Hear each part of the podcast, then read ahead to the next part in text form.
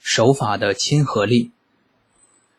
王夫之《周易外传》说卦传曰：“可亲者，顺之德。”骨伤手法医师的手对患者软硬结构所表现出来的亲和力，既虚幻又实在。患者的软组织也好，骨结构也好，愿意听从柔和、温暖、亲切、厚实之手的指挥调度，极具依从性；而生硬、冰冷、陌生的手，人体组织却会闪避三舍，或坚硬挺拔，或誓死不屈。慈悲心俗称菩萨心肠，表达的是对生命体及周遭事物感同身受的同情、怜悯之心与关怀爱护之情。刘楚玄《至真语录》曰：“救生则慈也。”东方文明所言之仁与慈悲，即是西方之爱在人类与社会层面上的大爱表述。同情。是你对周遭的事物有着强烈的感情联系，能感觉到他们的情感，与他们有感官上的沟通。同情心从本质上表述的是你与周围的人及事物之间信息交通的状态。佛云：“慈能与乐，悲能拔苦。”老子太上三宝以慈为先，因此。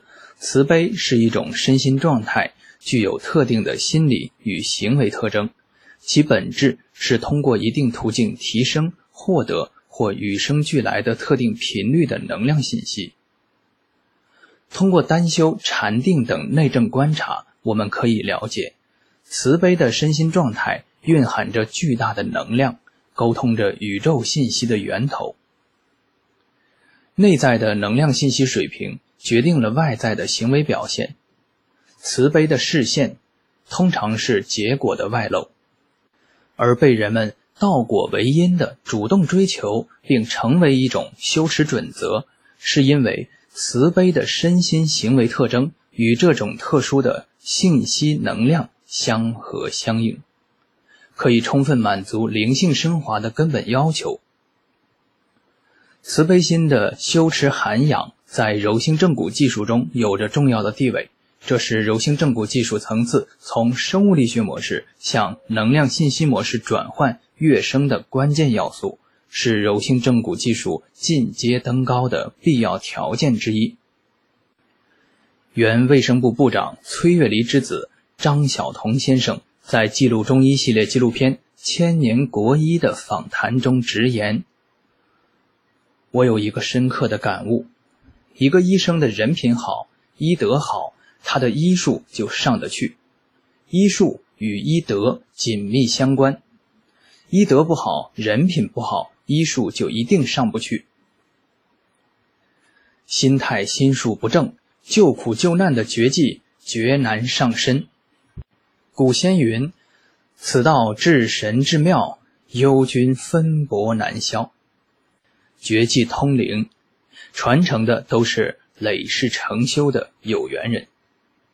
慈悲上手是慈悲的无形却能够被感知的信息能量加之于掌指的过程和结果，以至于手感尽力的形式发生显著变化。心慈则手软，心性慈悲，柔性之力自然呈现，无需向外寻求。慈悲加深行动即。有无形却明确的准则，一举一动、一言一行，皆寓慈悲于其中而发散着疗愈的无上能量信息。心灵随慈悲之行动而升华。慈悲心得，即得无量慈悲之心。一切念想行为，莫非慈悲？如菩萨化身，如仙佛随行，疗愈之光。将随着这无量慈悲之心而洒满大地。慈悲上手，慈悲加深，慈悲心得，代表着身心灵不同的能量信息层次，与柔性正骨学人掌指之下的手法疗愈效能直接相关。一宗金鉴所云：“法之所施，患者不知其苦；即是在慈悲心感念主导下的诊疗状态。患者之苦，手探即知；患者之痛，触之于胃痛之先而知之。慈悲身心之具现，良由此也。毛太之正骨真言：回春之首，满含慈悲。灵枢官能曰：缓节柔筋而心和调者，可使导引行气。张介宾《内经》注曰：导引者，但欲营运血气。而不欲有所伤也，故为缓节柔筋而心和调者，乃盛世人，其意可知。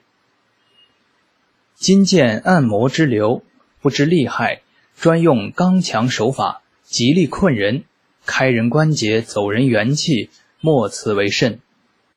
病者亦以为法所当然，极有不堪。勉强忍受，多见强者之弱，弱者不起，非为不能去病，而是以增害。